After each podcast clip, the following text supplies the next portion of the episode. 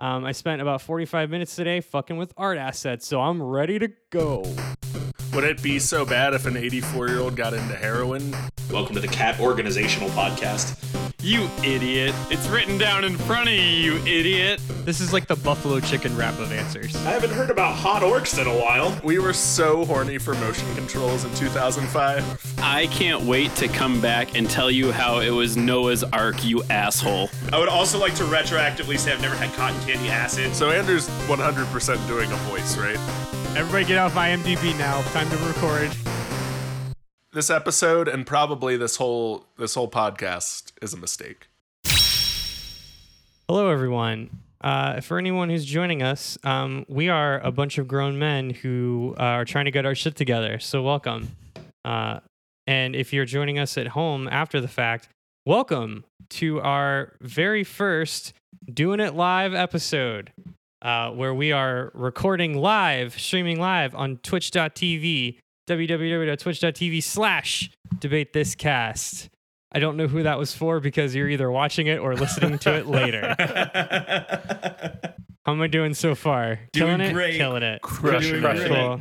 Cool. Um, I spent about forty-five minutes today fucking with art assets, so I'm ready to go. Ooh, baby. um, so one of the things that we've done here as part of the Spooktacular Express is uh, the annual reading of video game creepypastas. The reading and of the pastas. The reading of the pastas. So this is an interesting opportunity because we are both kicking off Spooktacular Express, but also have already kicked off Spooktacular Express because time is timey-wimey. Time is timey-wimey. Halloween so, is Halloweeny-eeny. Yep. So in today, the year in the year of our Lord, September twenty-first, Anno Domini, uh, we are here streaming live the, the very first, what is effectively the first Spooktacular Express episode. But if you're listening to this on the podcast feed, then this is actually week two of Spooktacular Express. Insert train whistle here. Todd, I was trying to follow, was trying to follow along. Yeah. You, you look like head. You're crunching some numbers. I'll, I'll give you a second. Yeah, yeah, it took me. I was like, wait, if you carry the three, all right. So uh, this is um, year three that we've been doing our, our annual our annual Spooktacular Express creepypastas. Uh, Matt, my dude Matt, why don't you introduce what a creepypasta is while I uh, update our stream name to be to reflect something that isn't Detroit Become Human. Oh, good. Yeah. I'm that glad. Isn't talking about can Todd kill a Todd? I'm glad we're doing that now instead of earlier. Uh, yeah. So a creepypasta is a a spooky internet story, I think is probably the best way to say it. Uh, it is uh, scary spaghetti when someone takes a story, uh, you know, about anything and and writes it out. And I think most of them live on the Creepypasta Wikipedia and the Creepypasta subreddit. Uh, and they're just stories that are like meant to unnerve or meant to be scary. And it's all text based. Typically, it's not usually like um, there there's jump scares or anything like that. It's just spooky some, internet some stories. Images sometimes. Yeah. Yeah. Sometimes there are images. Sometimes not today, there are probably other things. Yeah. I don't know. The only images we have are us. So, yeah. Is that cool. It? Yep, that's it. That's I mean that's all I had. I'm still getting over when um I'm still getting over Matt calling it scary spaghetti for spooky pasta. That took me a second. Oh yeah. Yeah, creepy pasta, scary spaghetti. That was pretty that much was, what I Google searched today to uh spooky linguini. Pull up that uh that post I put on Instagram. Yeah, I didn't appreciate that. I came out of the gym and I was like, oh, we posted something. Oh, we posted something. That's a pitch for the Instagram at Debate This Cast. Uh, yeah, was, that's from... Um, it was cute and weird. Simultaneously yeah. Cute and weird. I think it was... I think her name was like Make Life Lovely or something like that. It's like a food blog Pinterest board that Google image search took me to. But yeah. I hate it.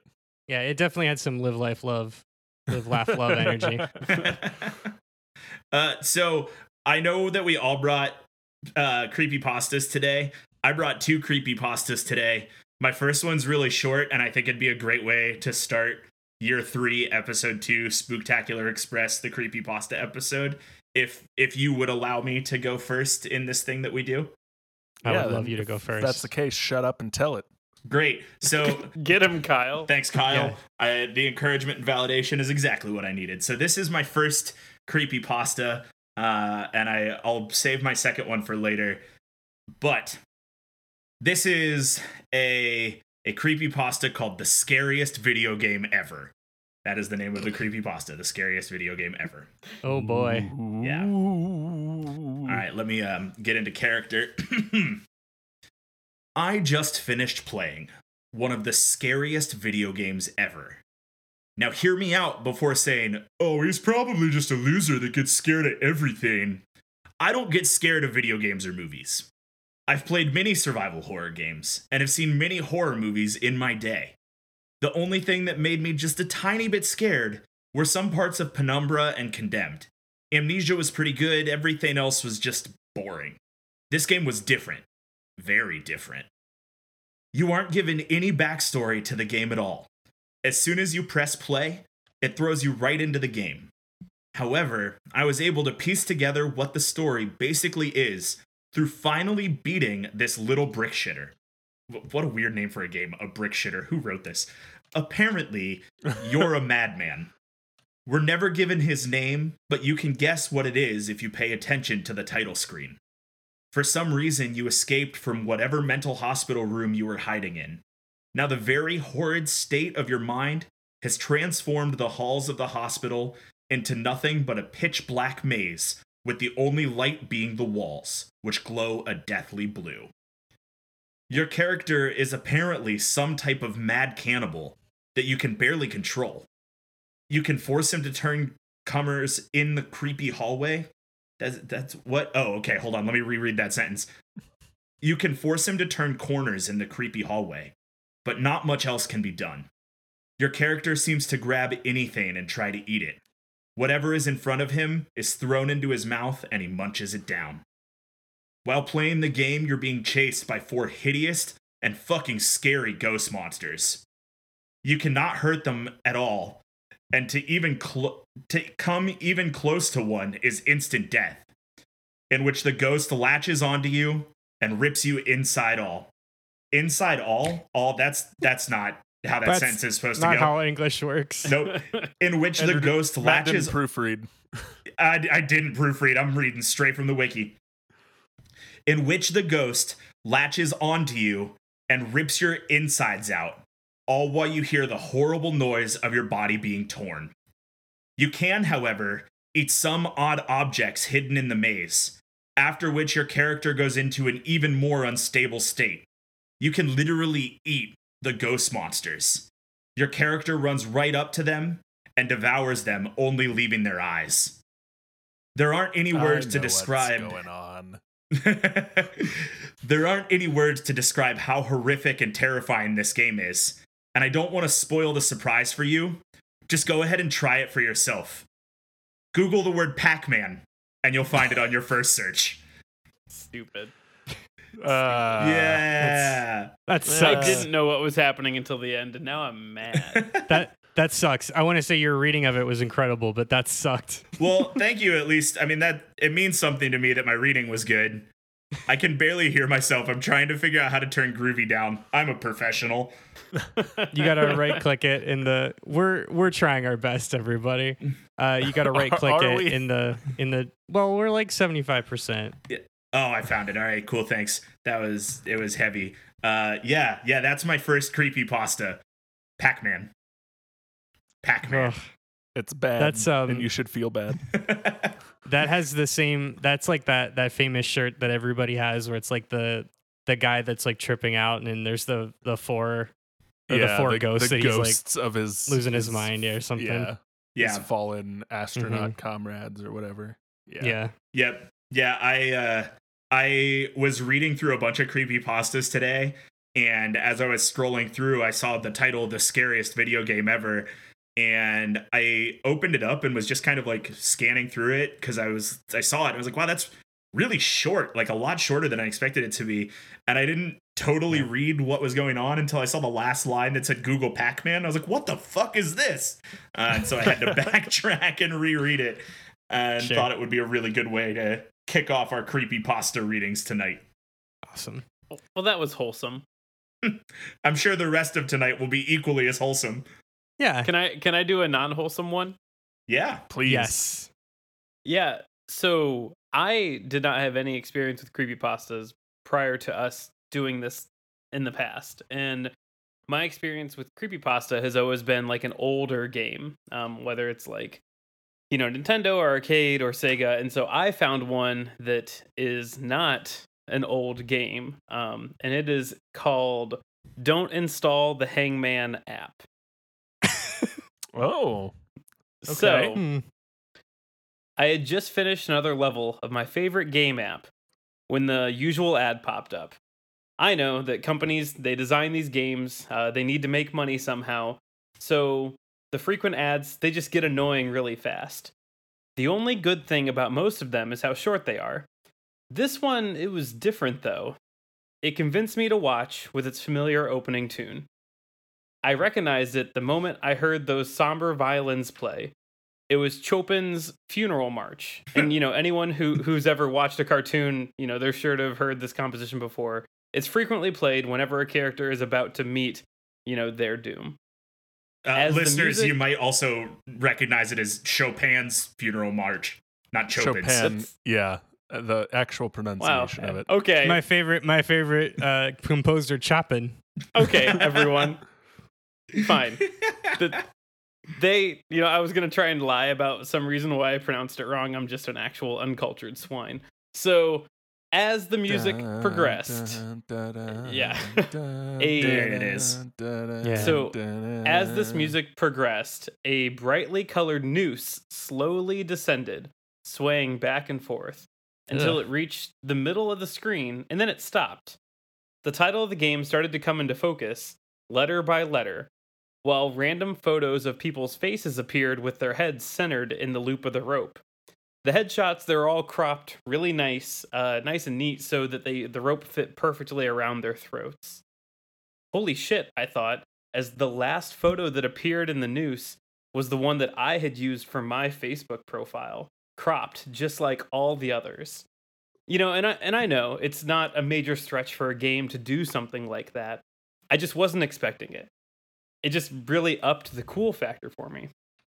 So by the time my picture was displayed, the title of the game had fully appeared and the music cut off. Hangman, it declared in an Old West style font, each letter hanging from a rope. You know, kudos to the game's marketing department. The ad managed to pique my interest. So eager to learn more, I tapped the screen, expecting to be redirected to the App Store where I could read an overview of the game, see some reviews, maybe watch a video or two of the gameplay.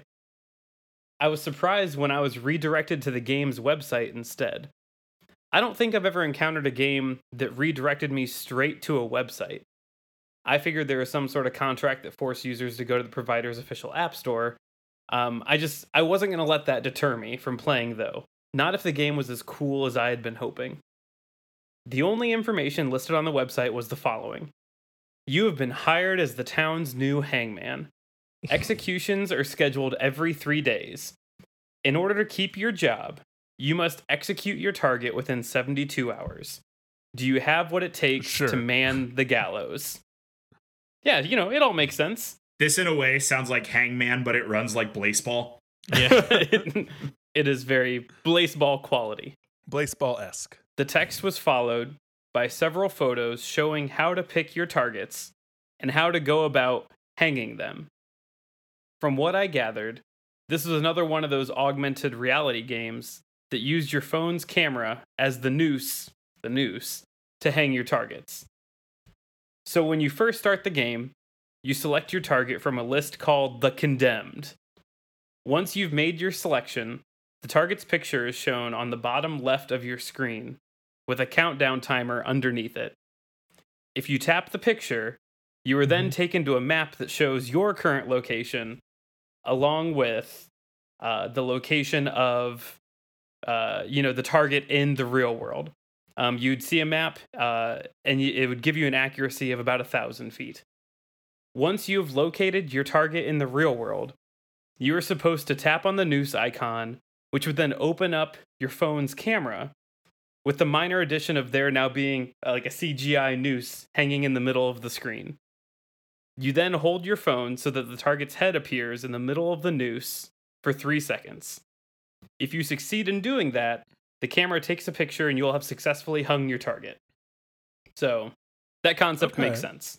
Can cool. Yeah, sure. Like a, yeah, like a morbid Pokemon Go. It is a morbid Pokemon Go. um, after you've hung three targets, you would then be given the choice of being promoted to the next level or retiring. The listed levels were Hangman, Executioner, and Reaper, being the third highest achievement. The game site also featured a leaderboard that had several gamer tags listed as a Hangman, but no one yet was listed as an Executioner or a Reaper. I suspect that's because the game was recently released, no one's probably made it that far. So, I love dark games, and this one sounded like a lot of fun. At least fun for someone with a t- twisted sense of humor like me. So I quickly tapped all the download buttons that, that were there to get it all going, and then I started playing. Normally, I'd be telling all my friends about this game, but you know, I didn't I didn't tell you guys. I wanted to get a head start, and I, I wanted to be the first person to make it to that Reaper leaderboard before anyone else. Gotta get to that Reaper leaderboard. gotta, gotta, gotta get to that Reaper lead, baby. So as as I waited for the game to download, that typical user agreement popped up. Uh, it was a dozen pages of some legal nonsense presented with every game, you know, and no one reads that. Whole South Park episode over it. No one reads it. I had the intention, and like, I'm not going to start now. So I quickly just scrolled to the bottom of the text, clicked the agree box, which closed the pop-up box and allowed the game to finish downloading. Moment, moments later, I was prompted to enter my gamer tag before it would allow me to continue. I entered the tag that I'd been using since sixth grade, Nam Red Nels, or as you may have already guessed, Slenderman spelled uh, backwards. Ooh. Ooh. I mean, okay, well, what can I say? I, I went through a phase when I was younger. I, I, you know, like you all did as well, I'm sure. Don't correct me. Where you loved Slenderman. Mm-hmm. So yeah, the, slen- sl- the, the adolescent Slenderman phase. The, the, yeah, the, the, the, Slendermans. Sl- the, the Slendermans. Yeah. Maslow's man's hierarchy of needs: food, water, yeah. shelter, Slenderman. So, so once the game accepted my tag, I was ready to play. The first thing to pop up was a group of photos of people with the title "The Condemned" at the top of the screen. There were about a dozen photos shown, and I needed to pick one of them to hang. I was trying to decide, uh, or as I was trying to decide, an unavailable stamp appeared over one of the photos. I assume that just meant someone else had already chosen that person. So, you know, good. I, I won't have to compete against other people trying to hang the same person. Since this was my initial attempt to play the game, I decided to pick the first name on the list. And whose name tag was it? It was Negan eight. You know, how original, I thought. and, and and as you as you can guess, the the guy in the photo, he looked like a total asshat, right down to his bleached blonde crew cut and his sports jersey for his sports team that he was wearing. And, you know, I hate sports, and I had no idea the team the jersey was on, and I didn't care to find out. The fact that he was wearing it was enough for me that I knew I wouldn't like him, but I was sure going to enjoy hanging him. So I tapped on Negan eight's picture and confirmed him as my choice, and, and, you know, eager to get started, I tapped his picture again to determine his location, and it looked like he was over at the shopping mall downtown. Um, if I had to guess, he was probably there with his friends. Uh, they would be an easy to, it's an easy place where I could probably find them, um, you know, as they walked around thinking that they owned the place. So I looked at the time. It was about four o'clock. If he was at the mall, he'd probably be there for a while. And it was Friday, so he was likely planning to hang out there all night. I wouldn't be able to get out of my apartment until after five, so I wouldn't make it there till six, but that would still give me plenty of time to track him down and, and hang him, assuming he was still at the mall by the time I got there. You know, I kept myself occupied by watching T V, and while I waited for my brother, who was also my roommate, to get home with the car. So I frequently checked the app to make sure that Negan eight was there, and uh and you know, as I suspected, his location didn't change more than a few hundred feet, which still put him at the mall. When I arrived, I parked as close to the food court doors as I could. That was where the people my age tend to hang out on a Friday night, and that was where I thought I had the best chance of finding Negan eight. I, I roll in with my fellow kids, you know. I, music band shirt. I can't get over. I can't get over the line. My brother, who is also my roommate. That like, one got yeah. me too. Yeah, I want yeah, you to why, understand like, the full picture. Yeah, that's so, such unnecessary detail. That's the uh, thing about creepypastas, though. yeah, yeah. yeah. Oh. My uh, my wife, also the person that lives with me. Like, we, no, we get it. Like, we get it. there's there's more. There's more of that. Um, so the food court, it's designed in sort of a, a U shape. So the doors I entered being at the bottom center. Uh, with the rest of them all being up towards the top. So I walked around the food court twice without finding him, and I decided to sit down to see if his location had changed. And it hadn't. As far as I knew, he was still within a thousand feet of me. Um, so since he wasn't at the food court that many, he had to be at some of the new- a store. So I got up and I walked around the store, uh, checked the directory to see which one of the shops this guy would likely be interested in. I had to admit, I liked the game so far. I was starting to feel like a detective trying to track down a criminal, and the chances were pretty high, in my opinion, that Negan eight was probably a criminal of some sort anyway, because I profile. I amused myself. When I read it the first time, I was like, this is a little ridiculous, and then it is that. Anyway. I figured he was a criminal, because I watch a lot of Criminal Minds and imprint that on my life. Yep. What? Wouldn't it be sick as hell, though, to have a Dog the Bounty Hunter augmented or A R game, like actual reality game? Nope. Don't yeah. like no, that. Don't no like way, that. That's, no way and anyone ends up hurt over that. There's definitely a, a an app for uh, pickup criming in Westworld Season three. I pickup think, criming? This season. Yeah, yeah. It's, it's like it's Good. A gig economy for criming. Anyway, not important. Um So I was amused by thinking that I'm doing the world a favor by finding this guy and hanging him, and, and you know, wondered if I would get bonus points for hanging his posse. And, you know, I was able to narrow it down to three shops. My number one choice would be Champs, a sport a store that sold sports clothing. He likes sports. He'd probably be there. Sure. I figured I figured my guy, my guy like Negan eight, he couldn't own enough sports jerseys, uh, which is an actual real phrase in this in this creepypasta. Um, my number two choice was Lids, a store that sold baseball caps. I never understood um, how a store like that could just survive in the mall. Do they really sell that many caps, or are they just ridiculously expensive? Either way, I figured that my target likely owned a few. My it's final both. choice was GameStop. I only added it to the list since it was in the vicinity, and everyone I know owns a PlayStation or an Xbox. He probably did too. So I left the food court, headed towards Champs. Um, I got there, saw the store. It was really big. And, and I did a walkthrough and said, didn't see him. I went to Lids and I couldn't see that he was there either. The store was tiny, so I just figured out he wasn't there. Uh, and that just left GameStop. So I stopped for a second and pulled my phone out to check my target's current location, which according to the game hadn't changed. He was here somewhere. I just had to find him. I continued on my way to the game store, which took me past the south end entrance. And near that entrance, there's a large decorative fountain filled with coins. It was from there that I heard a group of guys suddenly start laughing obnoxiously. Naturally, I turned to see what was so funny, and was surprised to see my target sitting on the edge of the fountain, his three cronies standing in front of him laughing. His three cronies. I changed course and started walking around the opposite side of the fountain, trying to get a good like vantage this? point for my phone's camera. I hate them all, and I wanted to hang Negan eight to get out of there as soon as I could. Crowds aren't my thing, and the mall is quickly filling up with shoppers. Shut up, I heard Negan eight say to the trio standing before him. You suck as a detective, Beanpole, which is his friend, taunted. You're like Inspector he Gadget. He didn't have the names of his friends. Yeah, yeah, Beanpole. Uh, my, my buddy Beanpole. Beanpole, Broccoli Rob. Uh, so Corn Pop. Let's, let's, let's get out of here, Pimple Face whined. Your time ran out hours ago. Why why are you still looking for her? It's because he has the hots for her, Chubby answered. He likes those nerdy girls. All three of them, they started to laugh again. And Negan eight just sat there, glaring at them.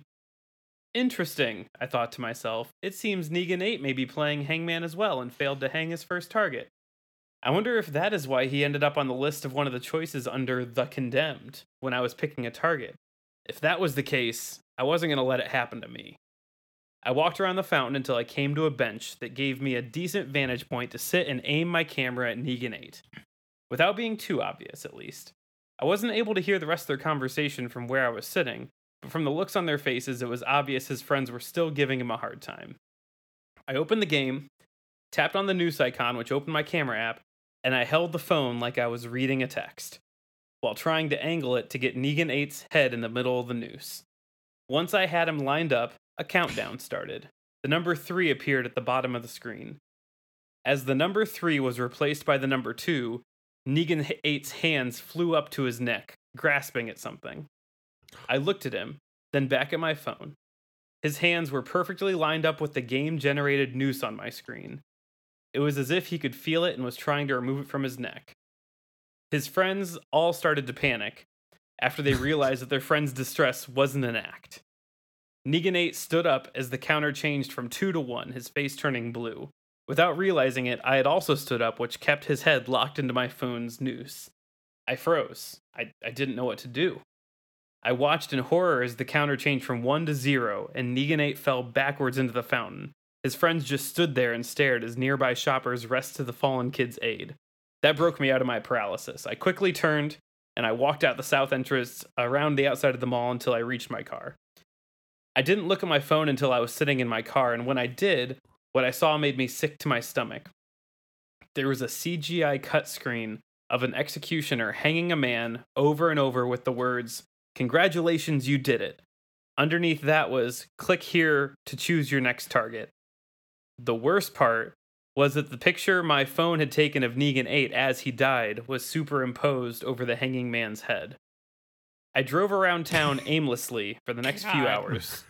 Well, I, I drove around town aimlessly for the next few hours, trying to make sense of what had happened, trying to find some way to accept and move on, but I couldn't find the silver lining. When I finally returned home, I walked through the door to find my brother sitting on the couch playing Xbox. Remember how I said I have a brother and I live with him? He's your roommate. He's yeah. my roommate. Is that written uh, out? No, Chekhov. It is not written out. Okay. Chekhov's brother roommate. Uh, um, where the hell did you go? He asked without pulling his eyes away from the military violence exploding on the T V screen. Ugh. I thought you were just going to the mall. Out was all I offered as an explanation, and I headed to my room. Hey, he called out. I was meaning to ask you, have you heard of that new app called Hangman? Why? I stopped and turned towards him. I downloaded it a few ga- days ago to try it out. Running around trying to take a picture of someone is stupid, and I was just going to tell you not to bother with it. Once I locked myself in my bedroom, I opened the Hangman app and tapped the Choose Your Next Target button. I wasn't surprised at what I saw. There was only one person listed on the The Condemned page. M J R Grief. I always hated that gamer tag. My brother thought it was clever because our last name is Grief, and he liked being a pain in the ass when he played games, thus the Grief, Grief play on words. I guess I should have read the user agreement before I started playing.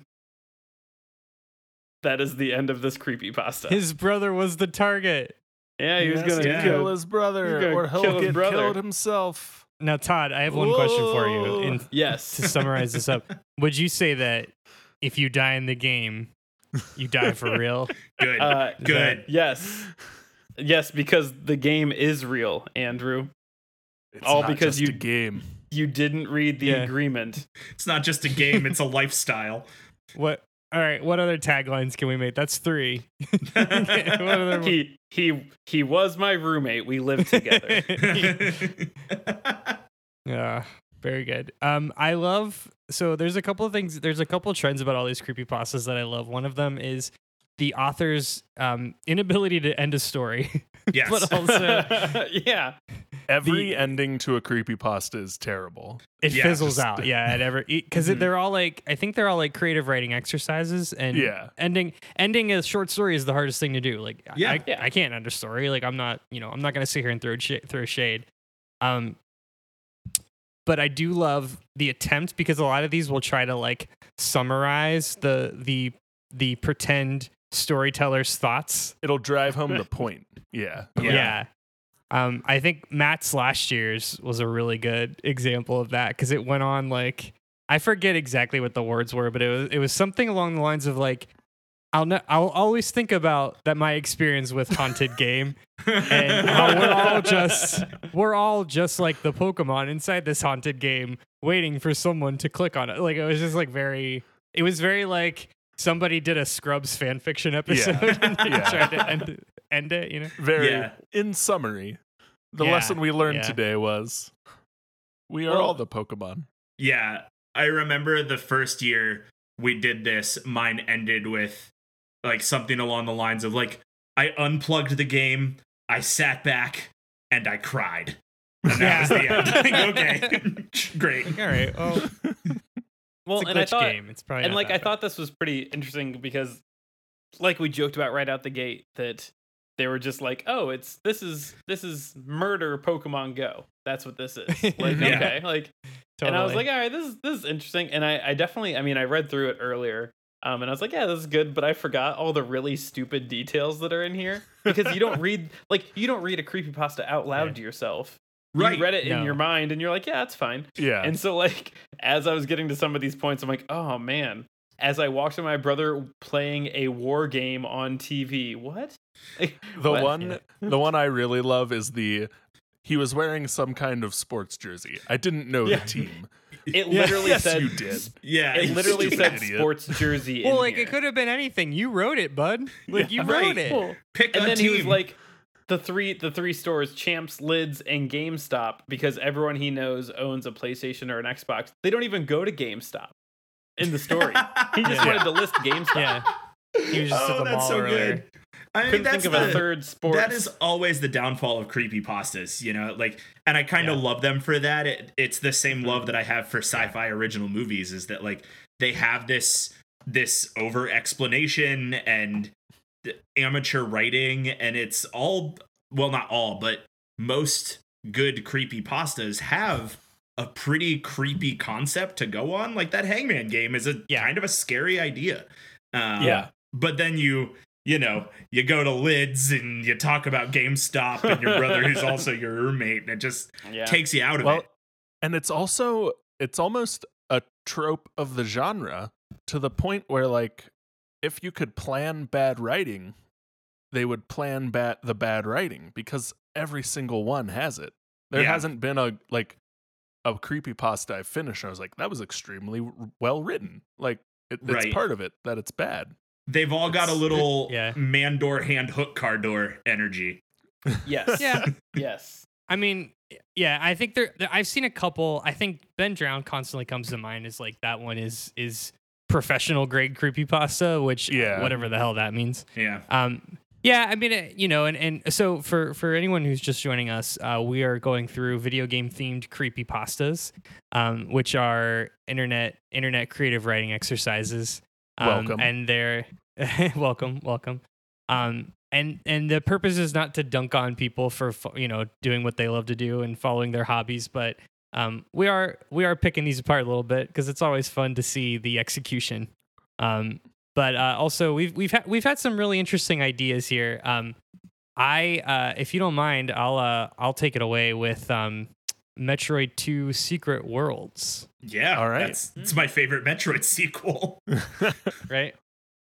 Um, so this is based on actual, like an actual thing that I did not know existed. Um, Metroid two Return of Samus, uh, the Game Boy one, apparently has this game-breaking glitch uh, where you kind of you go to like like a minus world, kind of like um, the original like the original Mario Bros.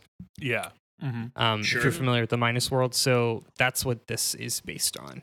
Is okay. The, is the minus world real, or is that a... Mm-hmm. Yeah. Okay. Not yeah. a creepypasta in and of itself. No, no, no. Um, all right. A few months ago, I was busy preparing to move to a new house when I came across something from my past. I was going through my belongings, trying to figure out what to keep and what to discard, when I found an old shoebox stuffed down the back of my closet. Curious, I opened it up and found that it was full of C Ds. I flipped through them and realized that these were backups of files from over ten years ago. You guys remember having spindles of just C Ds?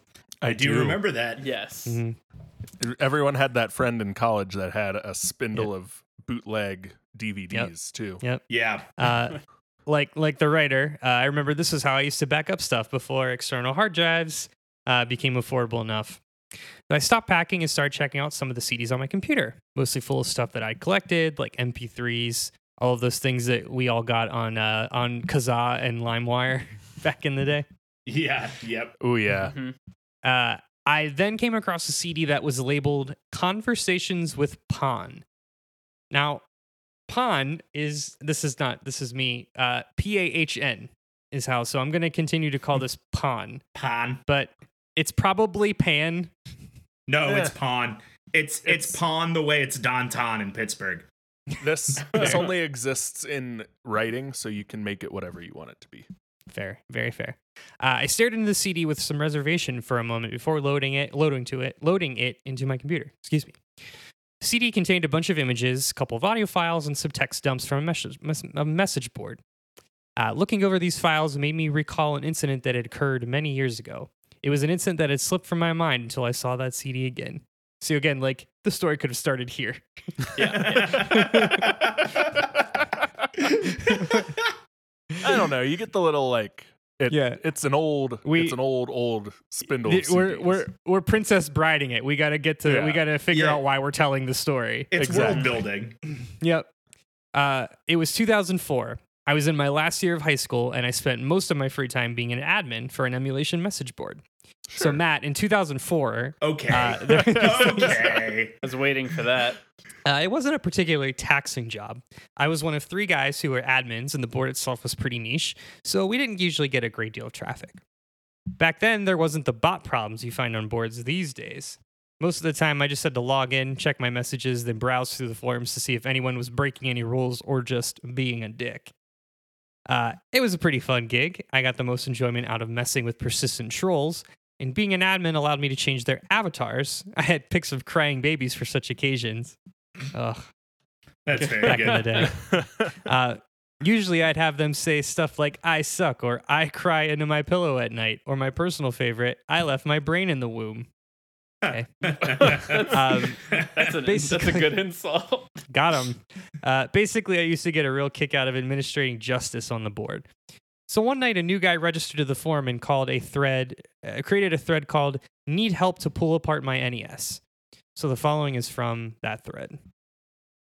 Hi guys, just wondering if anyone has any links to a diagram for the for a Nintendo Entertainment System. I've been hunting around the internet for a while, and I'm having a hard time finding them. I've got an old N E S that I want to pull apart and modify. Um, there's a couple of links, da da da da. Um, this guy says, thanks all. These diagrams and instructions look really complicated. Man, I hope I can get this to work. So our our curious stranger is is uh, having some problem trying to pull through an N E S. I'm just going to read. I'm not going to read all these message board posts because there are a lot of fake message board posts.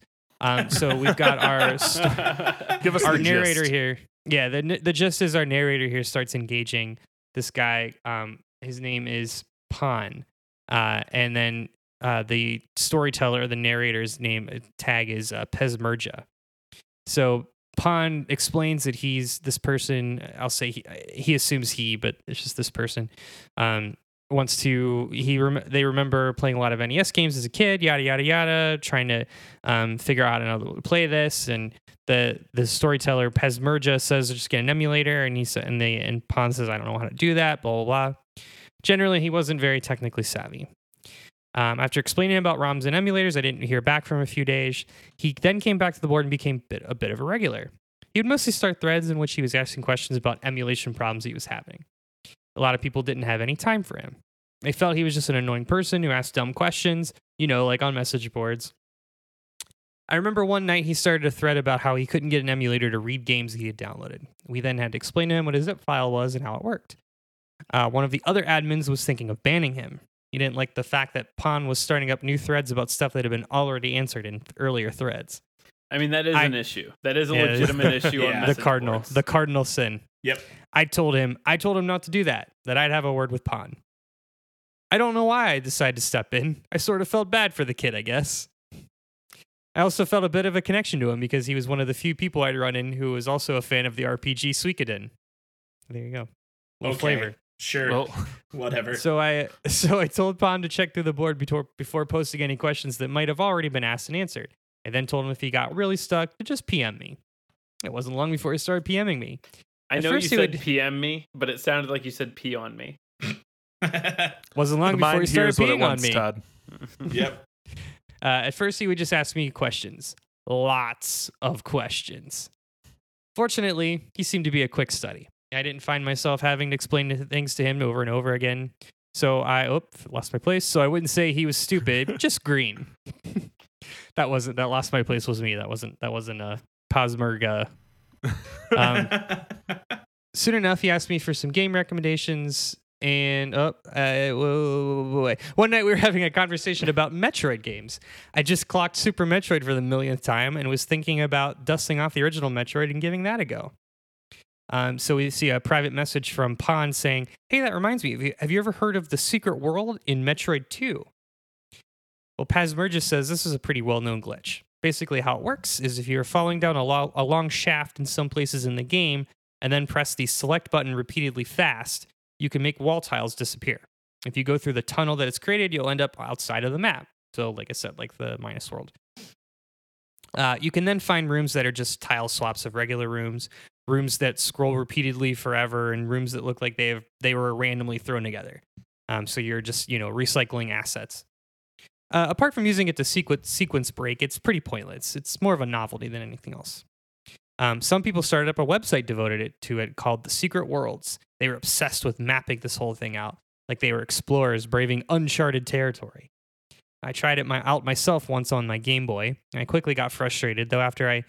Uh, I quickly got frustrated, though, after I kept getting stuck in walls when I moved between rooms. Um, so them talking about it, uh, Pon, Pon says he just found out about it and is very excited. Um, finally, it's kind of fun to play with around with it. I didn't hear from Pon for a couple of days after that. Then one night he sent me a message. "Hey, I'm still messing around with the Metroid two Secret World. I've been reading up on how to use the... I'm going to zoom in because I have bad eyes. I've been reading up on how to use the Secret Worlds to skip areas of the game. I'm still getting the hang of it, but it's really trippy in here. Ah, it's really hard to describe. I taught Pon how to take snapshots and upload them so that he could show me the stuff he was finding. A few days later, I got a message." Um, I'm going to try to pop this into the um, video feed here. Well, actually, you guys can't see it, so... Can you drop it in the chat? In the um, Twitch chat? Yeah. It'll be in the show notes for everybody listening to it, too. Mm. So you can look at your phone while you're driving and listening to us. Yeah. Well, more of the second, less of the first. But yeah, sure. I'll, I'll read you what I just posted in there. Uh, "Hi, Pazmerga. God, you are not gonna be- gonna believe it. The game just scared the crap out of me. I was messing around in the secret world, and all of a sudden, I went into a room. The music changed and started playing like I had to fight a Metroid. The next thing I know, this garbled mess is flying at me. Absolutely freaked the hell out of me. Well, at least, at least, at least you can see I figured out how to take screenshots now. I'll let you know if I see anything else." For anyone not looking at the image, it's the it's the Metroid version of a missing no. Yep. Yes. Yeah, yeah, that is, is exactly is to one hundred percent the T how I was going to describe it. Yeah, it's one hundred percent a missing no. Um, oh, uh, Pazmerga says, "Oh yeah, I forgot that you can run into glitched out monsters in the secret world. Don't worry too much about them, man. Like the rooms, they are just graphically all messed up, but they'll start. They'll still behave the way they do in the game. Thank you for explaining what a glitch is." Um, so after that, I didn't. After that, I didn't hear from him Throwing for about a week. Shade. Yep. Uh, then one night, I was on the message board and got the following message from Pon. "Pazmerga, something weird is going on. I found a new area tonight. It's a room which is made up of bits and pieces of save points. I found a room like this before, but this one's different. None of the saves work, which is weird because they usually do in the secret world. And usually when you stand on saves in the secret world, there are weird symbols where it should say press start to save. But some of these saves are different. When I stand on them, random words appear. I'm uploading the photos now. I'll send you links in a moment." Oh, God. Every time I back, I back out, it like jumps to a different part of the oh, page. Yeah. It's the worst. Uh, Pon sent me the link, and I looked over the images that he'd uploaded, and I'll put another um, deal in here. Uh, so if you're playing along at home, there are is a series of seven images that look like basically just a, a gobbledygook of Metroid tiles. Yeah. Um, but the bottom of every, like below the, the H U D, you see a word written out in each picture. And the words are dare, legacy, my, stop, you, stealing, and how. How oh, dare I can you do that. Stop stealing my legacy? Well, Kyle. I knew Did straight I jump away ahead? That this. I'm sorry. I knew straight away that this wasn't just a glitch. I asked him where he had got the ROM from, and he gave me the address. And then I checked it out. The page wasn't there anymore. which wasn't really surprising, though. Back then, ROM websites were frequently popping up and being taken down almost immediately. Um, Pond says, is there any chance it could damage my computer? Ah, I wouldn't think so. I've never heard yes. of a hacked ROM doing any malicious damage before. Uh, just do a, a virus scan to be safe. So just before I was about to go to bed, I looked at the pictures again. Now it occurred to me that the words might form a sentence. I come wrote on. the words down on a piece of paper and started trying out combinations. Oh, come on. Eventually. He, he likes wearing sports jerseys. Now, Kyle, Kyle, if, if you might have to write this down, but what do you think those seven words said? Oh, I don't, um, hmm, let me think. Is it, is it potentially, how dare you stop stealing my legacy? It said, how dare you stop stealing my legacy? Now, I thought this was a rather rather strange sentence. I couldn't figure out why anyone would ever bother hacking that message into the game. I didn't even understand what it meant. A few it's, days later, it's seven how, words. How you it's dare too much stop for me. My legacy. Yeah. How you, how dare, you dare stop, stop my legacy my... stealing? Yeah. Don't open dead inside. Don't dead. Yep. Open inside. Yep. Uh, new message from Pon. Pesmerja, check this out. I turned on Metroid two tonight, and after pressing start to load up my game, something happened. Usually it goes straight to where you last saved, but this time it just stayed on the title screen. The sound became really distorted, and I thought that it had frozen. I was just about to reset the game when the screen, the screen changed and this message popped up. And it literally just says, a black uh, black screen says, last chance to stop. What does that message mean? Then this weird sound started playing. I don't know. It's really hard to describe. Is there any way to record sound out of an emulator? I want to try to capture it again if it if it happens so that you can hear it. I wonder who did this hack. There must be a reason. So I taught Pon how to capture the audio and gave him my email address. I told him to attach the file there if he did manage to record any sounds from the game. I thought about what Pon had described to me, and I had to admit that I was pretty impressed by the hack. I also agreed with Pon's reasoning. If someone had bothered to put this much effort in, then it was likely they had done more. It was just a matter of finding it. Though I was surprised that I'd never heard of the hack before, I started browsing through ROM hack sites trying to find the one that Pon was playing. I didn't have any luck, so I asked around in a few I R C channels, but uh, no one had seen anything like I was describing. So the following night, I was browsing the message board and I noticed I had a new private message. I saw that it was Pon. Pesmerja, something extra freaky happened tonight in the secret world. I found myself in a room that looks like one of the rooms with the statues and an item, except all the blocks are wrong. I walked into the room and the music played that you can hear right when you run into a Metroid, except there wasn't a Metroid in the room. I left the room back the way I came and I was in a different spot to how... Fuck, that's a sentence. I left the room back the way I came and I was in a different spot to how it was before. It was Ooh. a passageway that just scrolls on endlessly. But the music is wrong. It doesn't sound like anything in the game. I managed to capture the sound. I'm about to email you the file. Um... And then there's a couple a couple of correspondence here. Okay, I'm just downloading the file now. Uh, do you want to play some R A two later? I don't know why that was in there. Uh, sure, sure. Sounds like fun. Hang Adds on a sec. Authenticity. Yeah, yeah, it's yeah, real. It's a real, it's real chat. Thank you. Good point. Hang on a sec. Someone's knocking at my door. I'll be back in a moment. Oh, cool. That's bad. You're dead now. You're dead now. Every every horror movie I've seen tells me that person's dead now. It's true. The audio file finished downloading and I listened to it while I waited for Pon to come back. I didn't know what to make of it. I'd never heard a Game Boy make that kind of sound before. At first it sounded to me just like a foghorn, but then another song, another sound started to play over top of the foghorn noise. The other sound did seem familiar to me somehow, but I couldn't quite place it. I found myself getting spooked, so I quickly closed the file. I got up and made myself a cup of coffee and a snack. But of course. By the time I, by the time I got back to my computer, fifteen minutes had passed. Uh, we see Pesmerja sends a note to Pon. You still there, man? I waited a few more minutes, but I didn't no get a response, response from Pon. Yeah, I uh, I got worried for a moment, but then just figured either a friend or a family member had come by and he was busy. So I surfed the net for a bit, did some admin duties, and checked my messages again. Pon still hadn't come back.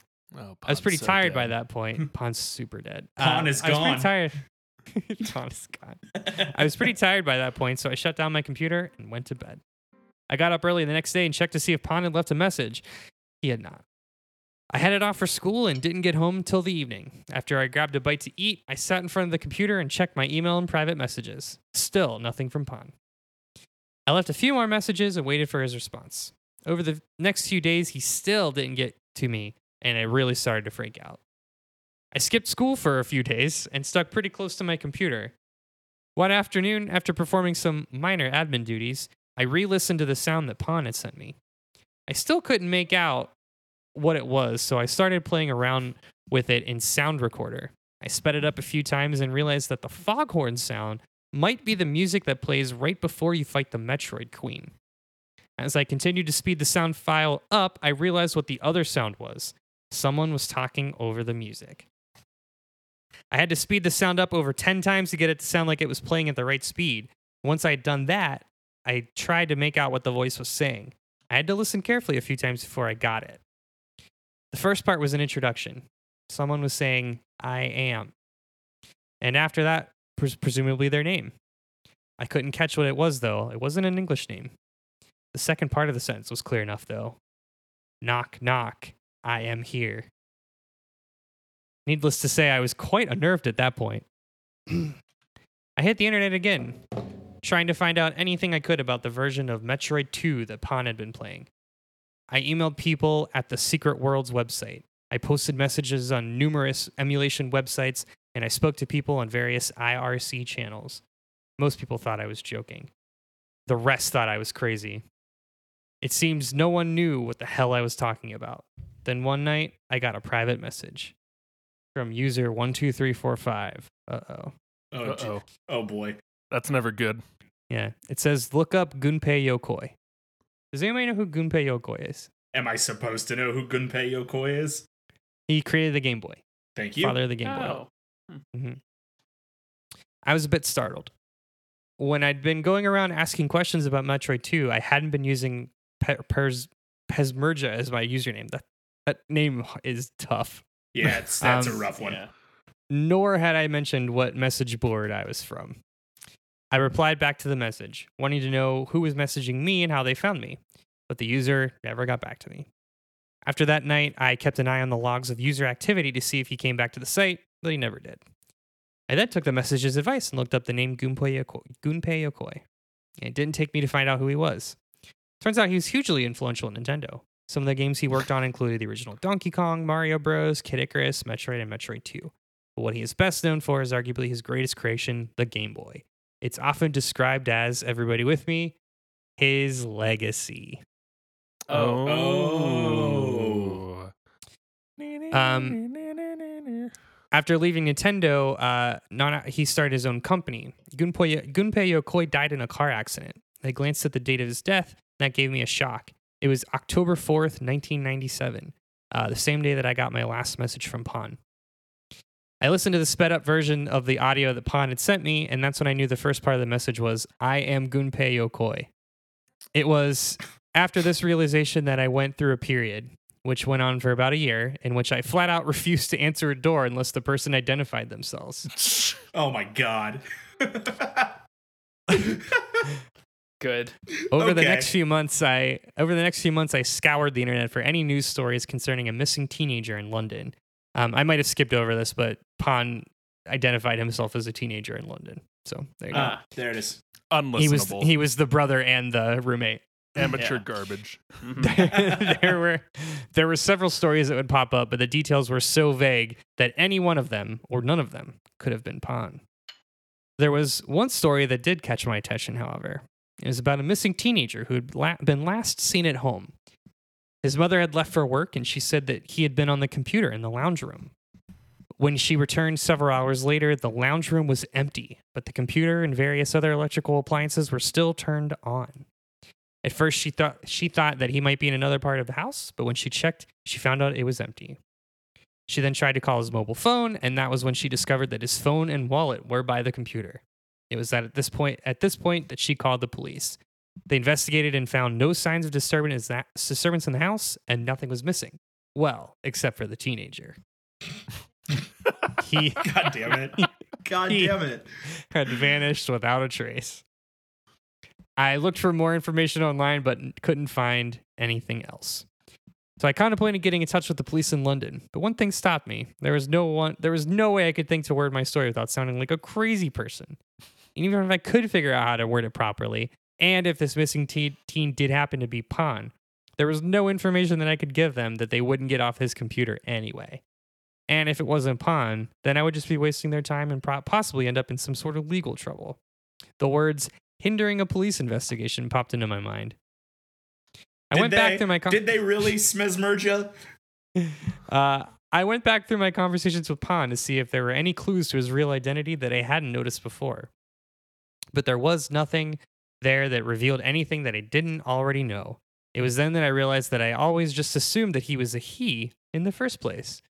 But there was nothing in our conversations to dismiss the possibility that Pon had been a female. The possibility of Pon being female instantly made the task of finding Pon twice as hard. In the end, I had to give up. I just didn't know what I could possibly do. I took screenshots of all my conversations with Pon, copied the pics and sound files he had emailed me, and burnt them onto a C D just in case I ever needed them again. Not long after that, I finished high school and then started working. Time passed. Uh, within a within a month, I stopped being coming, being an admin. I still stuck around the board for a few more months, but by then I had no had, I had no longer had the free time to post with any regularity. Over the following years, I got busy with life, and everything that happened with Pon drifted further and further from my mind. I decided to write all of this down and put it online in the hopes that after all these years, someone might know something about what happened to Pon, or know of the version of Metroid two that he found. As I said at the beginning, I honestly don't know what to make of this. Is there a copy of Metroid two floating around the internet that's haunted by the ghost of Gunpei Yokoi? What a sentence. Oh, boy. Most, most definitely there is. Yeah. And if you have the misfortune to stumble across it, does he come to your door angry that you have defer- dared to defile his legacy? I try not to think about it too much. When it does cross my mind now, I like to imagine that the whole thing was an elaborate hoax perpetrated, perpetu- perpet- perpetuated by Pon. Thank you. That he had set the whole thing up months in advance. He created the images and the audio files. He came onto the message board pretending to be a technically inept teenager when really he was brilliant with a P C. He was user one two three four five. He was the one who told me to look up Gunpei Yokoi. I like to imagine that he's somewhere out there, still laughing about the wonderful joke he pulled all those years ago. Sometimes I can almost convince myself that it was just a hoax. I think that, that I think that was how I was able to get to sleep at night in the months after I lost contact with Pon. And I think that telling myself it was all just a hoax now is going to come in real handy on those restless nights in the day to come. The days to come. Fuck. Didn't stick the landing. Mm-mm. Uh, We're so, so there close. You go. Um, a copy of Metroid two that's haunted by the creator of the father of the Game Boy. And Pon okay, okay. is gone. Pon is, Pon is gone. Gone. Um, Gunpei, Gunpei Yokoi also, interestingly enough, created the Virtual Boy. That was the last thing he did with Nintendo, and that's what made him leave. Oh, oh. Interesting. Yeah. I I he, would leave yep, too. He it's his. You should look him up sometime. His uh. His legacy, like, not to make a joke of of this of Pon, story of this um, dead boy his, Pon. His contribution. I mean, he did he did a lot for Nintendo, and it was actually he left kind of really not disgraced, but left in a really poor state um, because the Virtual Boy failed so bad. So, like, the person that the guy that created the Game Boy, which is probably still the most successful thing Nintendo has done, I would say commercially, like one of the yeah, he yeah. left in disgrace because the Virtual Boy flopped so hard. Considering um, every handheld was named the the Game Boy until yeah what the this D S. Year when the D S yeah. gets is ending production yeah I think yeah. I think yeah. you're right yeah um anyway so there you go. Metroid two Secret Worlds. Cre- credit to Uber Necklord. That's the best part of the story. Oh man.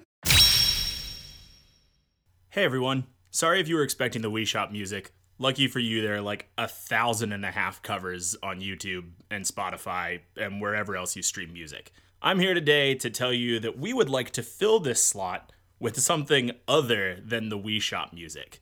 We've sort of reached the point with this podcast that we would really love to take on a sponsor or two. And we're not looking for your Quips or your lawnmowers or your purple mattresses, although I would very much like at least two of those three things. I'll let you decide which two. We are looking for indie creators in the nerd space just like us. We're not trying to get rich off this show. We just want to help spread indie nerd culture around the globe. So if you are someone who makes dice, if you are an artist who takes commissions, if you have a video game or nerd or comic related brand, we would love to run an ad for you on the show. We've put together some sponsorship packages, and we've made sure to keep the price point low enough that people like us would be able to afford it. So if you have any interest in advertising with us, or you know someone who might, shoot us an email and get in touch at debate this cast at gmail dot com. Uh, we got some good, we got, we got some good, uh, some good nuggets in the chat. Um, F- I'll be F pondering this for a while. I think it can F's help you the, with this pawn. Pawn F's pawn in the chat for Gunpei Yokoi. Yeah, uh, pawn is gone. Yep. Yeah. Very good. Excellent. Very good. Uh, Kyle, Matt, what do you guys got?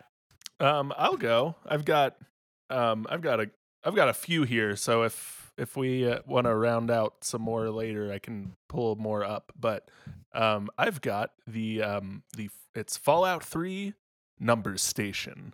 Ooh. Oh, I think I've read I this one. I almost did this one today. This is good. Yeah, yeah this I is like a good this one. one a lot. Um, so, as you guys, as you may or may not know, Matt, uh, Fallout three is a is the third entry in the Fallout franchise. I don't know if you were, Why you were me? playing games at this point. Um, Kyle, well, this game came Fallout out in two thousand eight. two thousand So. Come on, man. Come on. um. Uh. So Fallout three contains several in-game radio stations. Uh, the most diverse and important station, easily the most famous station in, in the game, is Galaxy News Radio. Um, many players of the evil persuasion know that you can kill the host of Galaxy News Radio, Three Dog, and if you which do, is a crime. It is oh, a crime. You're the an worst absolute thing you monster. I, I did not know that you could do that. Actually, it's terrible. I had no idea that you can do that. Um. If you kill Three Dog, he will be replaced by the technician, Margaret. Uh, she is very uncharismatic, has very little to say, does not enjoy her new announcing duties. Um, also does not appear in person, so you cannot kill Margaret. Uh, once you kill Three Dog, you're stuck with her. Um, what you, what most players don't know is that under certain stir- circumstances, under certain circumstances, Galaxy News Radio will become a numbers station. Um, a numbers station is a radio station that broadcasts um, coded messages, usually in Morse code. Many of these exist in real life, and some people hypothesize that they are a nuclear re- retaliation control network. Um, you can check out Wikipedia for more in- information on um, numbers stations and how they relate to, and you know how they work in the real world. But back to Fallout three. So no one really knows what Um, actions in game you need to commit to hear the numbers station, to like unlock the numbers station in Fallout three. Um, but you have, they do know you have to kill Three Dog. Um, no one has reported hearing the numbers station with him still alive. It also appears you can't complete the quest Galaxy News Radio where you boost the signal so it can be broadcast further than the immediate D C area. Um, you just don't do that quest, and you you unlock, and your other actions in game will unlock the quest as long as it, or unlock the number station as long as the quest remains uncompleted. Um, and then the other thing that people have figured out is you have to destroy Raven Rock. Uh, this will this is the final thing you need to do to trigger uh, Galaxy News Radio into a number station, and then it will stay a number station for the rest of the game. Most players who do those three things, um, kill Three Dog, don't complete the quest, and destroy Raven Rock, still hear the the normal broadcast. So you've got to do something else. We just don't know exactly, at least in the confines of the story, we don't know what those are. Sure. Sure. If you're lucky enough to hit on, on the right sec- set of circumstances, just after destroying Raven Rock, you will get the message, radio signal lost, followed by a few seconds later the message radio signal found. Uh, you cannot, however, actually listen to Galaxy News Radio because you haven't boosted the signal and you're out of range of the broadcast. At like Raven Rock is outside the broadcast zone of Galaxy News Radio. However, Raven Rock is situated in the mountains and is right near many of the places outside D- outside D C that are like high enough to still catch the signal.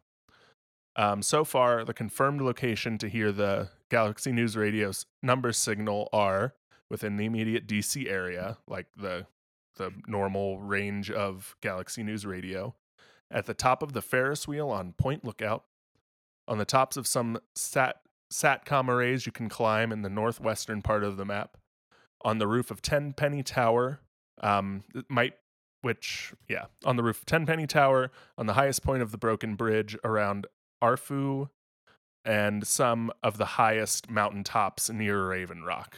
Um, this will be your like earliest chance to to hear it. If you do the the quest, you climb the mountain, you can hear the number station. When you tune in, you will hear a familiar, an old familiar voice, Three Dog, even though he's supposed to be dead. Hmm.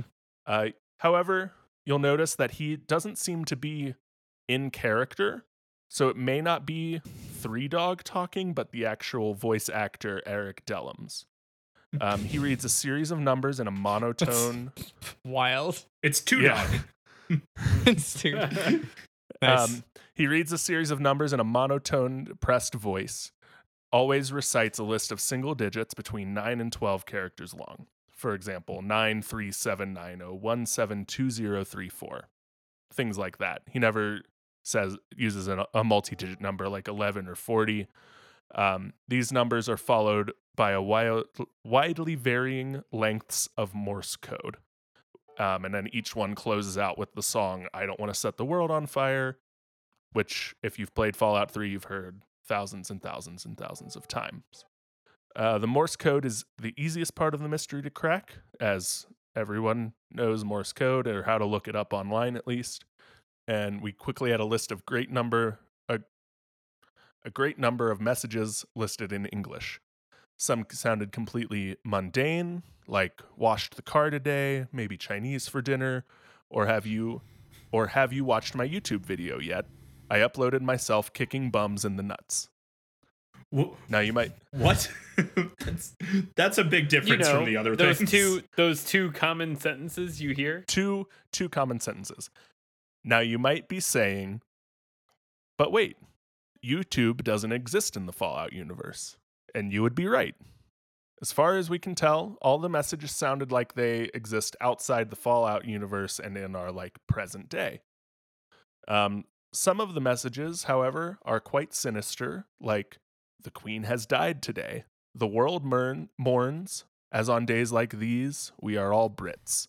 Or, I can't believe they've actually done it. Not long left. The noise. I can't take the noise anymore. I have a pistol in the attic. You know, those things. Yikes. Yeah. Yeah. Um, so very recently, a player on, on um went into the wiki forums and noticed a message that brought to the and that brought. light to the meaning of some of these more cryptic messages. He was a he was reading a thread that collected all known messages trans translated from uh, Morse code to English, and saw the line one two zero five five two eight two zero one zero. What are you talking about? You'll be missed. Uh, talking talking with the apostrophe and the G dropped. Um, he realized this referred to the then recent death of. Uh, actor Gary Coleman, and quickly realized the numbers were the time and date that he had died. He immediately scanned through the messages to try and find more examples of this apparent fortune-telling by a game that was, at this point, only a year old. Um, the next message he read shocked him and pushed him to enlist the aid of other players to help uh, decipher some of these codes. The message was nine four five four two zero two zero one zero. Accident in, accident in the Gulf, several dead, oil spill apparently averted. Um, he realized this was the the date of the uh, the B P oil spill in the Gulf All Coast. Right. Mm. Um, and the Did erroneous people die one in that though? Um, I. I don't, I don't remember. Know. Maybe, yeah, yeah. I, I, On the, I don't know. The, the Blackwater Horizon oil rig exploded. People died. I think that's the case. Okay. Um, there was a movie about it. Thor was in it. Um, from this point on, all numbers will be transcribed as times and dates. All times were given in the in-game and military format and remain in military format in this um, wiki page. Uh, numerous members of the Fallout me- wiki message board began looking over the message to see what else we could learn. Uh, we quickly found that most of the dates were after the game had been relief, released, but some had been in the past. Uh, one such was uh, twenty-two fifteen, April fifteenth, eighteen sixty-five. He's dead, and the blame will probably be p- placed on that actor Booth. Johnson better not cheat me out of the payment. Um, obviously referring to the Lincoln assassination. Um, mm-hmm. the com- the community quickly started piling up interpretations of these messages. Uh, mods of the site started banning everyone who posted in this thread. Um, all reference to the number stations were removed from the Fallout wiki, and filtering sof- software was put in place to prevent reposting of any relevant information. A few people, however, started trading emails and slowly finished the translation of the remaining messages and putting context to the dates. Um, One, and again, this was in two thousand nine, two thousand ten. So one message was, "The Queen has died today. The world mourns. As on days like this, we are all Brits." Uh, four two, March nineteenth, twenty fourteen. "Have you watched my YouTube video yet?" The the bum the bum kicking one was dated um, twenty-four sixteen, December twenty-fourth, twenty twelve. Um, this one's fun. "I can't believe Britney's actually won the Oscar." Uh, twenty-one thirty-three, February twenty-seventh, uh, twenty-seventh, twenty twenty-three. But the last, this is the last one. Um, "I can't believe they've actually done it. Not long left. They were warned, but they ha- just had to keep pushing the boundaries of science. The noise. I can't take the noise anymore. And the light, dear God.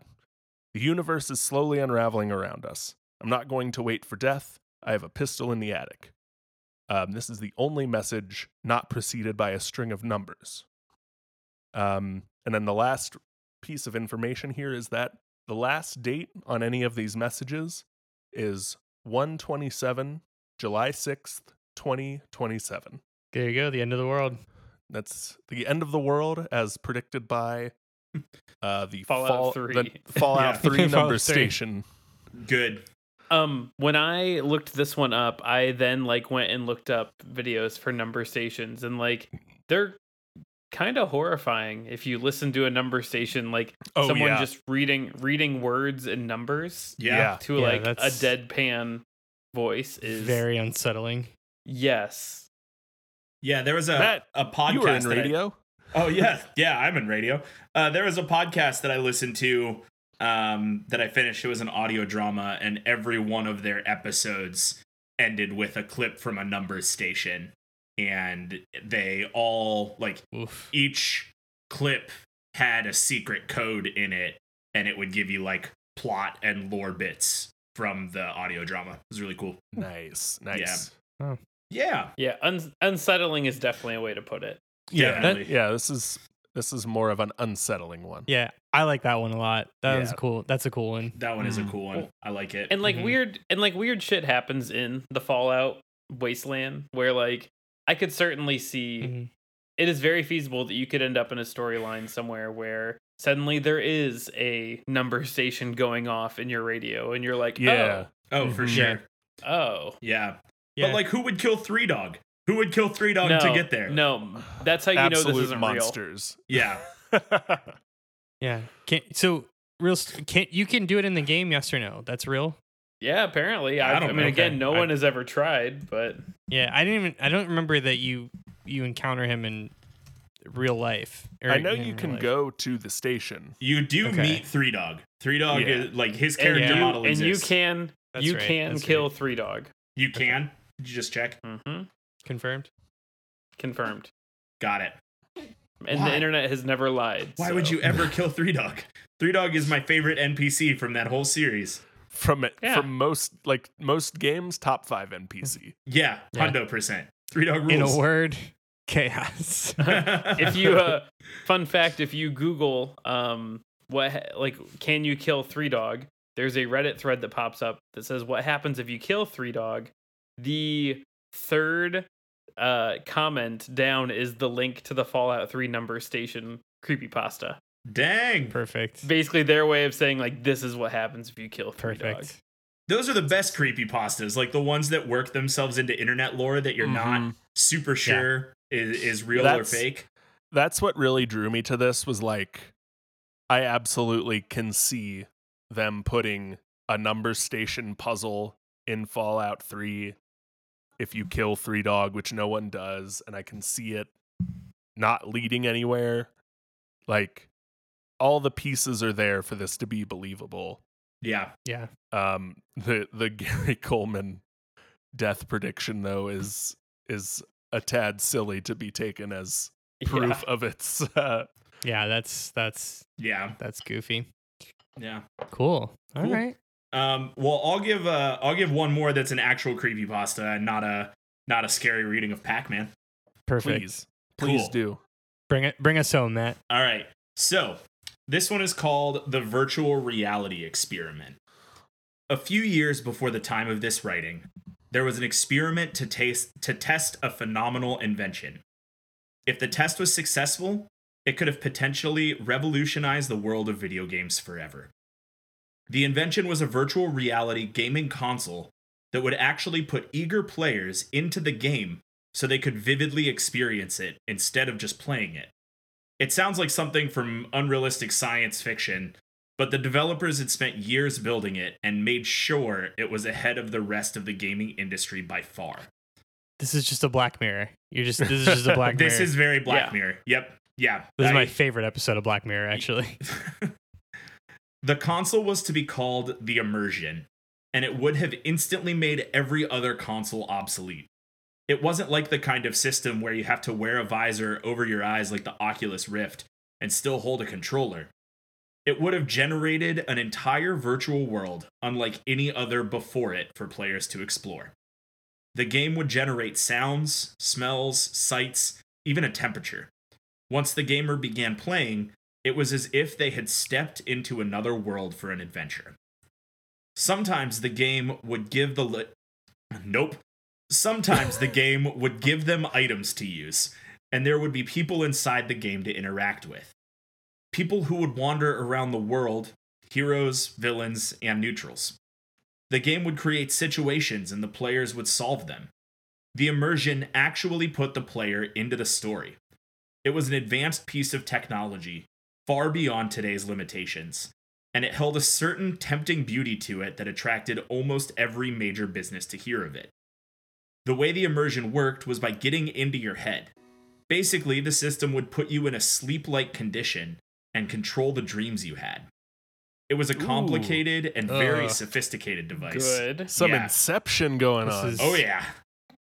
There's no way this can go bad. No way. Yeah. Oh, it only ends well for everyone involved. one hundred percent. Yep. The only thing players had as a controller was a helmet over their heads for the machine to work.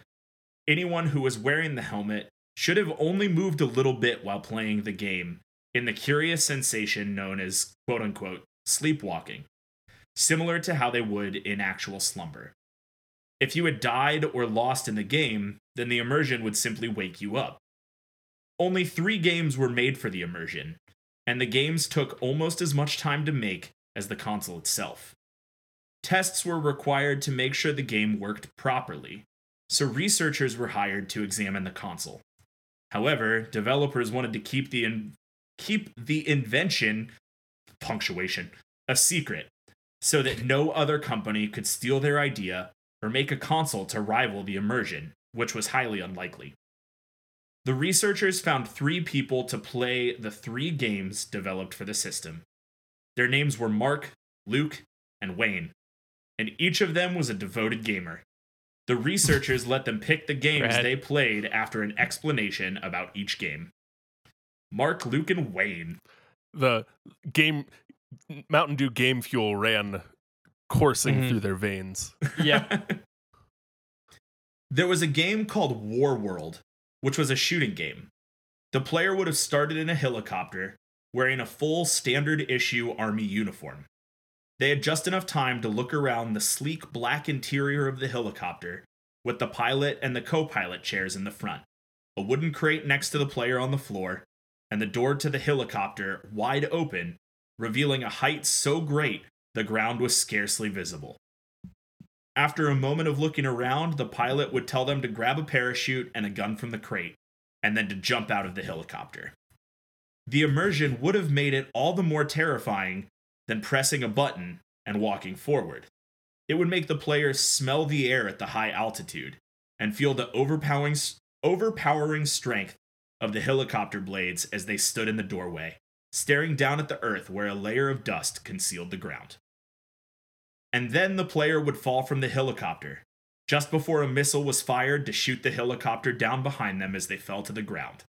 The player would actually feel the heat of the explosion scraping their back, and the explosion would have been deafeningly loud and scattered flaming helicopter pieces everywhere. The player would then have to pull the ripcord of the parachute to land in the middle of a war zone with the gun they chose. chose. Each soldier, friendly or enemy, would have custom faces, different stories and personalities, and different techniques. This was the game Mark would play. Did you purposefully no, find something that would make you no. say helicopter a and, thousand and now, times? And I, I did a control F. You don't say helicopter ever again in this story. And I'm now is a good time to say that this is this is big helicopter propaganda from Matt Cole I on our stream. Do not hear a difference. We've been on this shit for three chat, years. And I don't hear fucking a difference. Chat. We have uh, we have evidence. Please yeah. tell us we're wrong. Please convince us we're wrong. Cat Matt. Somebody tell us one. that we're wrong. Whatever. Helicopter, helicopter. It's the same word. This is this is the helicopter Matt will die on. Oh boy, I hate you guys. Um, so that's good. The next game was titled Diesel Drag, a racing game. It started with the player walking through a tunnel onto a racetrack, where there would be lines of race cars arranged, all different types and models. All the player had to do was climb inside one and turn the key in the ignition, and then all of the other cars would suddenly have drivers in them ready to race. There had been plenty of tracks designed. The racetracks ranged from a NASCAR-type track, to a forest drive, to wild public racing through a city. The immersion had also created a world off the racetrack in case the players went off-road. The NASCAR track... Always a good idea. Oh, always, yeah. Mm-hmm. The NASCAR track had spectators wandering around outside the boundaries, the forest had trees and woodland animals, and the city had individual shops with different people inside. This was the game that Luke would play. The third and final game developed for the immersion was the most vivid of them all. The developers saw an opportunity to make a horror game. Uh-oh. Yeah, yeah, there's the turn. An mm-hmm. actual scary one unlike any made before. And they decided to make one for the immersion. Hours of time went into making the monster look intimidating and frightening, and weeks went into creating how he would behave in the game. The game was called The Aberrant. The player would begin strapped to a table, and they would find their arms tied down. If they struggled, the player would find their right arm was loose and possible to twist out of the binds. The room was empty aside from the table. Looking around, the player would see the room was a perfect square with stone walls and an iron door. After about twenty seconds, a white-haired man would enter the room with a long butcher knife. If the player was free or nearly free, he would attack. If the player appeared to still be strapped down, he would stand over them and begin whispering about how much he would love to see the blade enter their flesh and other psychotic things such as this. Ugh. To make this moment even creepier, a few developers had had extended conversations with murderous asylum inmates who had stabbed victims to death, only to get a feel for the emotion required for this man. Yeah. It's not, okay. I know. Uh, yep. Sure. Yeah. Uh-huh. Just layered on there. A little little mind hunter in there, too, mm-hmm. in our Black mm-hmm. Mirror. Yeah. yeah. This little Silence of the Lambs. The player could overpower the man and knock him to the ground, or push past him and escape. Either way, they had to get out of the room. Once they had escaped the room, the old man would call after them, just before the iron door slammed shut. You can't escape! Come back, or he will find you. He turned out to be the monster. The player's goal was to navigate their way through a maze-like cave system while avoiding it. The developers had made sure to put plenty of obstacles, objects, and details into the maze. There were broken chairs to throw at the monster to slow it down, large tree roots growing out of the wall to force the player to climb over or slide under, and piles of rocks and gravel to hide behind. But the monster was unrelenting in his bloodthirsty search. Wayne, who was apparently a horror addict, had practically begged to play this game. Oh, Wayne. Oh, you Wayne, idiot. You fool. First mistake. Wayne, you fool. With every researcher and developer gathered in a large room, Mark, Luke, and Wayne were strapped down to three tables before the immersion helmets were placed over their heads. A button was pressed, and then the games were started.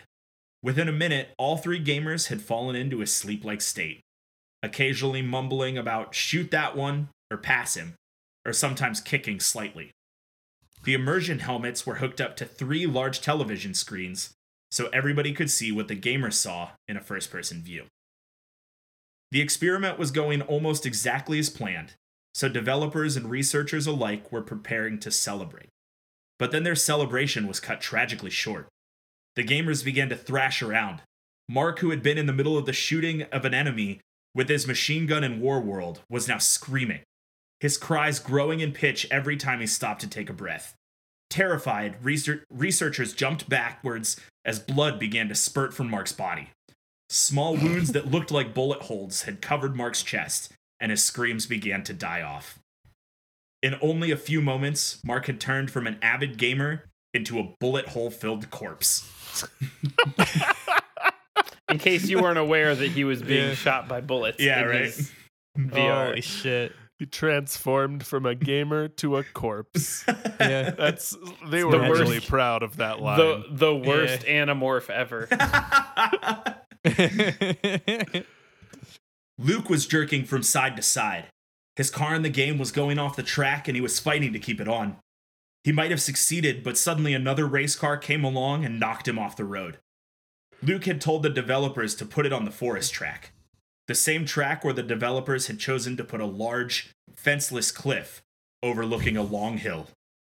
Luke's car spun over and over again as it rolled off the steep cliff and down the hill. The car went into midair for a moment and then hit the ground with a terrible screech of metal. Luke's sleeping body quivered for a moment, and then there was a loud cracking sound as his neck snapped, along with a few other bones. That doesn't make any sense. Nope. All was still, and then the car exploded. Luke's body erupted into flames, and researchers oh. were astounded at this sudden spontaneous human combustion. A few ran for the fire extinguisher, but all that remained of Luke was a black hunk of meat and a burning smell. Okay. In chat, we got, did he transform into a car crash? oh, oh, that's boy. Excellent. Okay. At this point, developers and researchers alike were trying to stop the game Wayne was playing. If they had simply pulled off his helmet, Wayne's brain might have been permanently damaged. Sorry, Wayne's I, brain is great. I had a hard time getting Wayne's through Wayne's brain. brain. uh, Do you think uh, that they came up with that name and they got this far and they're like, we can't change it now? Yeah, we're already too I, far in. I can't control F to replace Wayne in my story. We're, we're set. Party on, Wayne. They couldn't turn off the game and could only watch Wayne play. Wayne's arm had been cut while escaping the old man in the beginning of the game, and a thick gash appeared in reality, staining his shirt sleeve with blood. After escaping the old man, Wayne was now running for his life down the caves. The monster's roar echoed behind him in the distant darkness at the end of the tunnel. Wayne found himself in a large open area. He looked around for a few seconds, and then came the sound of thundering footsteps. He cast a quick, frightening glance to the dark tunnel he had just emerged from, and then looked around the area again. There was a large rock over, the, over to the side, and Wayne quickly scrambled behind it. He froze, trying not to even breathe, as the footsteps entered the room. There was the sound of the monster sniffling. Wayne stared at the ground, hardly daring to move the slightest bit. The monster stopped, and there was silence. Wayne cautiously began to raise his head to look up at the top of the rock. There was no sound. Suddenly, a large clawed hand shot down over the top of the rock. There was a loud growl, and Wayne screamed. The claws managed to seize him around the chest and pulled him from his hiding spot. In reality, Wayne's body opened up with more scratches, leaking even more blood. Should we tweet? Should we treat these wounds? No, all we can do is watch. Yeah, only he can save himself now. The monster hoisted him into the air and threw him to the ground. Wayne looked up and got a glimpse of the monster. Its face resembled a human skull, having two dark eyes and a stubby nose. The eyes held two green orbs that cut through Wayne's like hunter's eyes. The monster had a mouth like a gaping chasm, with long, sharp teeth. Its body was large and brown with long legs. Long appendages grew from under its arms, wrapping around Wayne and pulling him into the air upside down. Wayne screamed and put his arms in front of him as some sort of defense, and then the monster's mouth opened wide and pulled Wayne into itself before its mouth closed, chomping the man as though he were nothing more than a piece of bread. In reality, Wayne's body fell open, exposing a broken skull and meaty insides. His lifeless eyes still remained in his head, staring out of the holes in his skull. A few people vomited. Good to know. A few people. World, bu- world building. Oh, that's good. In the game, the monster threw Wayne down. The green lights in its eyes died, reducing them to pure black. The monster on the T V screen looked right at the developers with its dark holes, and then thick, black sludge began to fall from his eyes onto the floor. Its mouth slowly fell open, releasing even more of the sludge. Almost everybody watching the experiment, developers and researchers, immediately fled the room. Those who remained only had five people. That was that a sentence? Those who remained, only five people, watched the monster slowly turn its head to the side as it state as it Jesus, good Lord, as it stared before the T V finally shut off. All of the records of the immersion have been destroyed, and it is as though it never happened. Nothing like it has ever been attempted since then. A year after the experiments took place, all five of the people who stayed with Wayne until the T V had turned off were found dead. Each of them was confirmed as suicide. The most chilling part about the suicides, other than the fact they all took place on the same day, was that each body was found next to the household television set, and each T V was turned to nothing but static. Bum bum. That's it. That's all I got. Uh, like, and again, this big like build up, yeah. build up, build up. I, I guess we're done. That it was so good until everyone started dying inexplicably. Then it kind of got off the rails. No pun intended. Yeah, man. You can't end a story. You can build yeah. a good story, but you can't end a you good build story. End a story. Oh man. Just the hopelessly watching as the first one gets like riddled with bullet holes inexplicably. Like yeah. I, And then, Matt, I and got, then uh, what, I got a question I might, for you. I got a question for I've you, got, Matt. Then I've got a question. You, okay, Matt, all right. Do, do you, if you die in the game, do you die in real life? Well, they they made sure to include that if you died in the game, the immersion would simply wake you up. So yeah. they they yeah. they quantified that if you die in the game, you don't die in real life. However, those who died in the game very much yeah. died in real life. One transformed into a car crash. I think that's like that was the most like infuriating part of that is like we've done that. People have done this in fiction well. Like the idea that you're you're gonna like your brain is gonna be taken to some other extraplanar thing, and your brain like. The whole if you die in the game, if you die in real life, like that is a trope. It's not But new, the trope yeah. is, yeah, the trope is like brain death. Yeah. Right? yeah. Like, the game and, overloads and, your brain. Yeah. Like, right. that, yeah. that's legitimate. Like, that makes sense to me. You can just do that. You don't have to, like, your brain can't make up bullet holes. yeah, right. No. Or break bones. That's the yeah. one that I was just like, like their what? bones broke? In oh, real life? Broken yeah. bones got you? Spontaneous human combustion was what pushed yeah, me over. Yeah. yeah. Well, that one is like, okay, the the the headset, maybe the headset got caught on fire or something. Yeah. Like, that's oh, fine. yeah, sure. A hundred percent. That makes a lot sure. of sense, Andrew. You're so right. I'm just, well, it's better I'm than just... he turned into a car crash. It's better than spontaneous bone breaking to me. Yeah. I'm just lost on where, like, at what point did they just not do any quality assurance testing on this game device? Like, right? like not even a little bit. Like, not yeah. even on lab mice. They're just like... Yeah. This is this is probably fine. Let's bring in Wayne. Hey, Wayne, come on in. The basic storytelling note I have is they should have left out the line about if you die or fall, if you die in game, you die, you you wake up. Like, they could have left that ambiguous, but they yeah, that's spelled gonna get it out. Him, that's gonna get him sued. Yeah, and then yep. they all died. Right. Like, that's false advertisement. Yeah. It, this is oh, a Black boy. Mirror episode. It super is. It, well, it, it very much, it one hundred percent actually mm, happened yeah.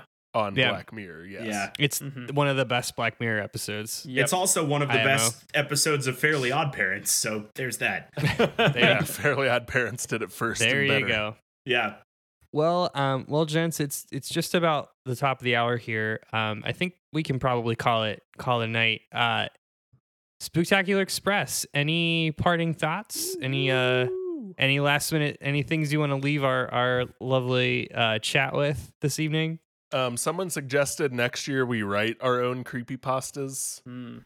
and I'd, I'd be down for that. I don't, I don't know if that. you I don't know if you want that. Yeah. yeah yeah then then you can see how well all of us can end a story, which is not yeah spoiler just, just not to be, well to be clear. Um, I, uh, uh, Bachcheck says I'll edit for you. That's, that's my wife. Um, uh, I will, I will write out my, okay. So for those of you listening, you have already heard, you have likely already heard our first Spooktacular Express episode. For those of you watching the live stream, it hasn't come out yet. Um, I would be willing to write the novelization of my Banjo-Kazooie. Uh, oh, God. Hell yeah. the Body novelization. horror. You're going to write a whole novel? A novella. Yeah, we'll call it a novella. yeah, I got nothing else. I'm I'm just, it's just, I'm just watching One Piece from now to the end of eternity. I got nothing else going on.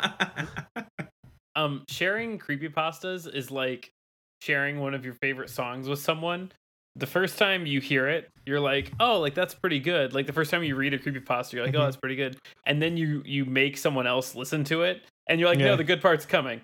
Wait, yeah, the good I part, promise. The good part's I coming it gets up. Good. Wait, it's, it gets better. It's the, uh, it's the, like, the YouTube video that you found funny, but then you're realizing isn't funny when you're watching. Yeah. You're just like, huh? Uh? Huh? The trick is not hyping it up. Yeah.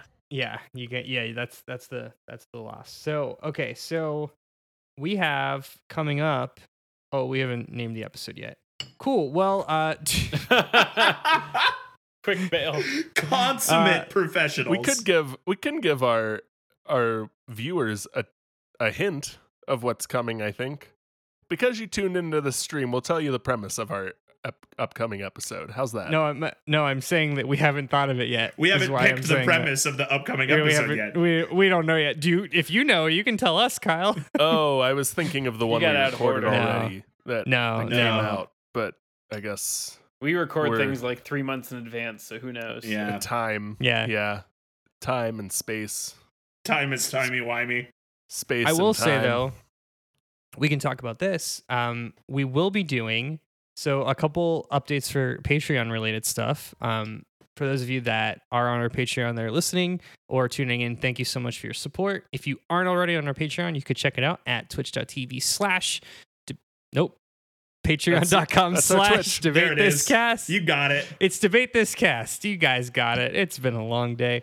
Uh, it's patreon.com slash debate this cast. Uh, for five dollars a month, you could be you have access to our premium channel, where we are playing uh, on a monthly basis. You get uh, access to the Office Drones, uh, office-based D- Dungeons and Dragons arc.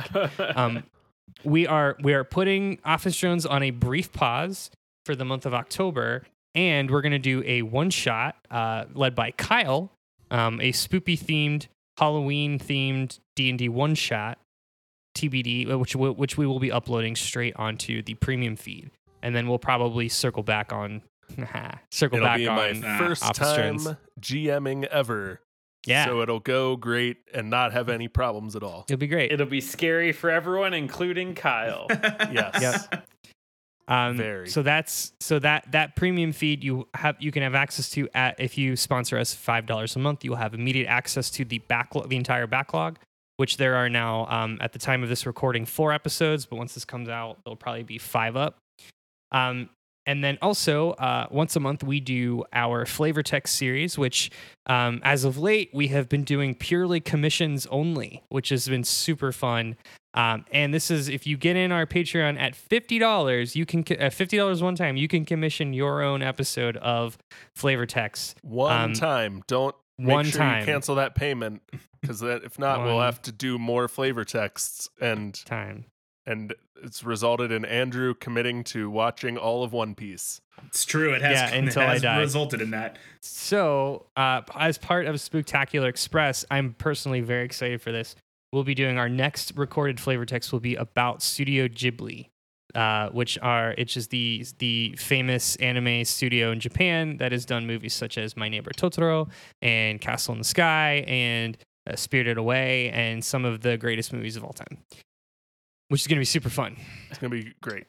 Yeah. Um. And then, and then, and then, yes, chat, we're doing One Piece. Yeah. Kyle's, Kyle's, Kyle's stupid brother is making me do One Piece.